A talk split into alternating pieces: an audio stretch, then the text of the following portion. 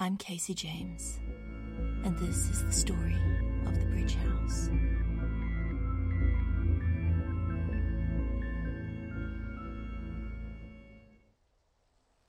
Fuck, I mutter as I back out of the green room. Then again, for good measure.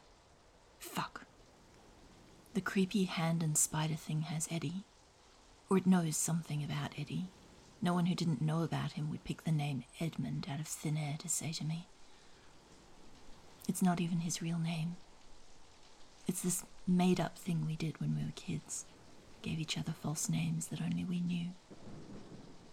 Mine was Galadriel, in case you wondered. The Lady of the Golden Wood.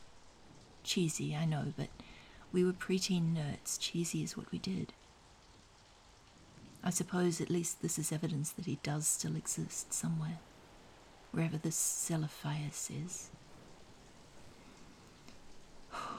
okay. Okay, Casey. Focus. First, find a light to put in the bloody ether stone crystals so that we can stop whatever horrific thing is in progress here and get out. Then find Celophaeus and get Eddie back. One thing at a time. I just need to find a light. I back another step away from the green room, then turn around and continue down the hall. I don't think I care anymore about leaving the hand and spider thing behind me. Everything in the house so far has either tried to kill me or talk to me, not both. Which is not to say it's a hard and fast rule, but at the very least, it doesn't sound like it's going to fall on the kill me horribly or drag me off somewhere side of the fence. I hate that this is something I have to actually think about. That's assuming it can even get out of the green room. I assume it can. With my luck, I'm a tiny bit surprised that I could get out of the room without any trouble. I halfway expected the door to slam shut or the spiders and things to stop me from leaving, but no. They just crawled over me and ignored me. And the hand thing invited me to go and visit it somewhere. I shake my head and walk slowly down the hallway. At the end of it is a door into what must be the final room in the basement of the bridge house. I really hope that the light I need to find is in there because I don't know where else to look. I still don't even know what I'm looking for. The door opens into what is clearly meant as a formal entertaining space, a, a drawing room, I guess. Although the rug has been rolled back, exposing the polished concrete floor underneath, and the couches have all been shoved up against the walls. In the cleared central space, there is a pentagram drawn on the floor in bone white chalk. Inside a circle painted in some brown stain that looks suspiciously like dried blood. I mean, it could be paint, or ink, or overbrewed coffee. But what are the chances? I'm in the basement of a fucking haunted house. I'm pretty sure it's blood. Old, dried blood.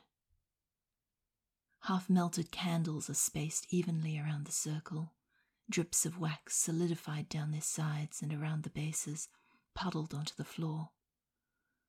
The walls are mirrored, shards of reflective glass set into them in a crazy patchwork mosaic with blue and green tiles between them, in a winding, almost organic border. The mosaic must be slightly wonky, not perfectly flat, because every fragment of mirror is reflecting a slightly different image of the room.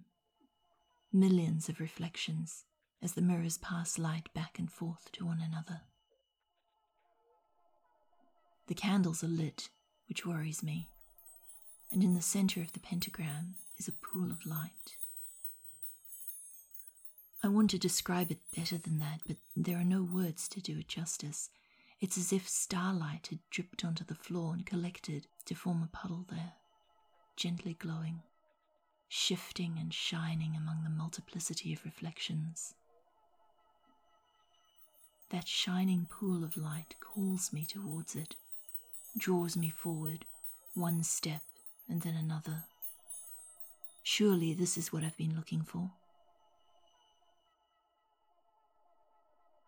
As I fall to my knees beside the pool, uncaring of the lines of chalk and blood, I hear Ariel's voice saying, Some sort of interference, but I've managed to work around it. Oh. Oh. That was probably not a good idea, Casey James.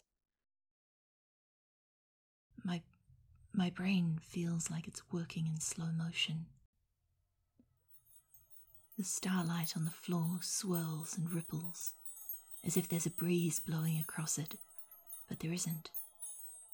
It's beautiful, hypnotic. What? I ask, barely paying attention to the not a ghost. In my defense, I have been awake all night, and the pool of starlight is very distracting. That isn't a summoning circle, she says. I'm not honestly entirely sure what she's talking about. I didn't say that it was, I say. Which is why there are no unnameable horrors currently eating your face or inhabiting your physical imprint, she says, ignoring me. This might be worse, actually. How is this worse than unnameable horrors eating my face? I lean forward and dip my fingers into the pool of starlight. It's warm and cool at once, electric, like the feeling of potential in the air before lightning strikes. This is not worse than something eating my face. You've gone and made yourself part of the ritual, Ariel says. I shrug. The pool of light swirls around my fingers. I'm pretty sure I was already part of it, I tell her. Otherwise, why would I have spent the last however many months dreaming about this place? Why would everything here already know me? Because of this moment, she says. I pause for a second at that and turn to look at her. She looks, well, her face doesn't do expressions like a normal human, but her grey eyes have darkened, like the sky just before rain clouds sweep across it. And there's a slight furrow in her brow. If I had to guess, I'd say she looks concerned. The light swirls around my fingers again drawing my attention back to it. I feel as if I could disappear into that pool and never notice, just sink through reality and dissolve. Reluctantly, I pull my hand out of the pool. I can't dissolve into light. I have things to do, promises to keep, and all that, miles to go before I sleep. Light drips slowly off my fingers. Molasses slow, gathering and falling back into the pool. Unthinking, I lift my fingers to my lips and taste the light. It's sweet and bitter like honeysuckle. This is what I need. I can feel it. It's the missing piece of the puzzle, the capstone that might, if I'm very, very lucky, stop whatever is happening here, this mad slide into unreality, complete with ghosts and monsters and everything else. I might even survive it all. And you definitely shouldn't be drinking the quintessence, says Ariel. Her voice sounds distant and slightly staticky to me, not quite real. The whole room feels a little unreal Actually, I can I can hear my heartbeat, overly loud in the silence. When did the storm stop? Did the storm stop, or can I just not hear it? I feel a little like I'm drunk, or high, maybe. Everything seems a little brighter, too, The colours are slowly morphing across the spectrum like an acid trip. Ariel's probably right. I probably shouldn't have tasted the liquid starlight puddled on the floor. What was I doing? What were you trying to do? asks Ariel, echoing my own thought. For a second, I can't tell if she actually spoke or if I'm just thinking in her voice. But then she sort of awkwardly pats me on the shoulder, or at least I think that's what she tried to do. It feels like she gave me a bloody enormous static shock, followed by an uncomfortable tingle of pins and needles down my entire arm. On the bright side, I feel a bit more normal after that. I'm getting some of the light, I tell her.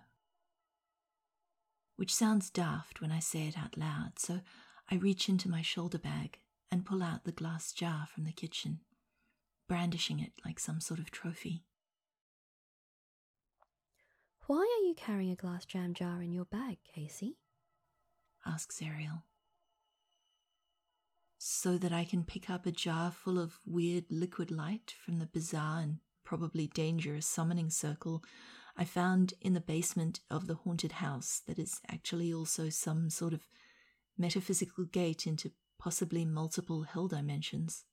Obviously, I say, with a certain amount of sarcasm. I don't know.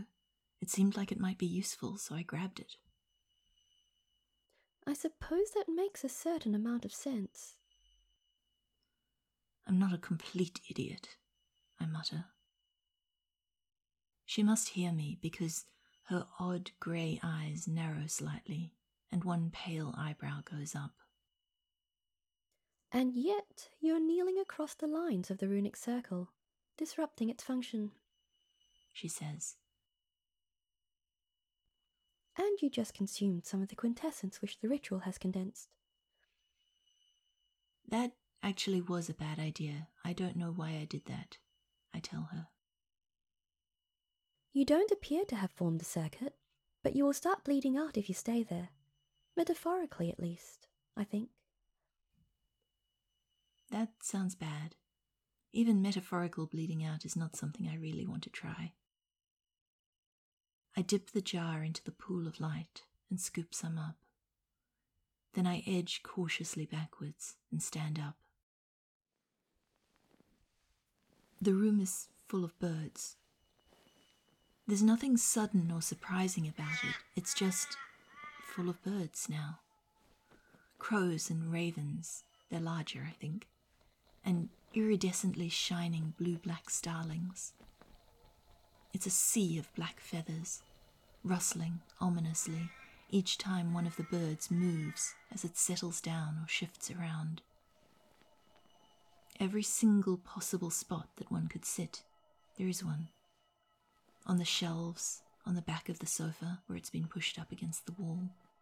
There's a crow sitting on Ariel's shoulder, which is impressive because I was more than halfway convinced that she wasn't actually physically real. I mean, she's translucent. And when she patted my shoulder, I just got a jolt of static electricity. Also, she's more than a little intimidating. If I was a bird, I can tell you right now, I wouldn't be landing on her. I look around as I get to my feet. Ariel is looking past me at the smudged circle on the floor, and the birds are all leaning towards me and staring. Their eyes are glossy charcoal black, like shiny black buttons, or beetles. I shudder as that thought reminds me of the bugs and spiders in the green room. And I can see myself reflected in each and every single bright black glossy eye. It's creepy as hell. I'm going to go upstairs with this, I say slowly moving back towards the door. Ariel's wintry gaze snaps over to me, and she nods. You have the wrong shoes on, she says absently, As I reach the doorway, I pause. The wrong shoes, I repeat. Yes, She says, that is the term you use, isn't it? I look at my feet. I'm wearing knockoff chucks, black with grubby white soles and black and white laces. They're not glamorous or weatherproof, but they're comfortable when they're not soaking wet and muddy. Honestly, I should probably take them off entirely, but I have this niggling fear that if I do, I'll end up walking through broken glass or something. One of the ravens clicks its beak, sending shivers down my spine. I'm not sure what my shoes have to do with anything, I say to Ariel. When Walker makes his offer, What? I ask, interrupting. She sighs, then says again, when Walker makes his offer, make sure you get better shoes as a part of it. It'll be important. I stare at her for a few seconds, then I shake my head. Sure, I say. I'll ask for better shoes. Good. That improves your chances by almost 2%. The raven clicks its beak again, and Ariel turns her cold, weird, inhuman gaze on it. Rude. She says. And it vanishes. Just vanishes in a puff of black feathers. The rest of the birds shuffle restlessly, settling and resettling their feathers. For all that they're creepy and shouldn't be there, I kind of know how they feel. Still, I have things to do and apparently places to be. First step get this jar upstairs and use it to light up Walker's ether stone. Use the ether stone to stop the gate from opening. And then I can go and find Eddie.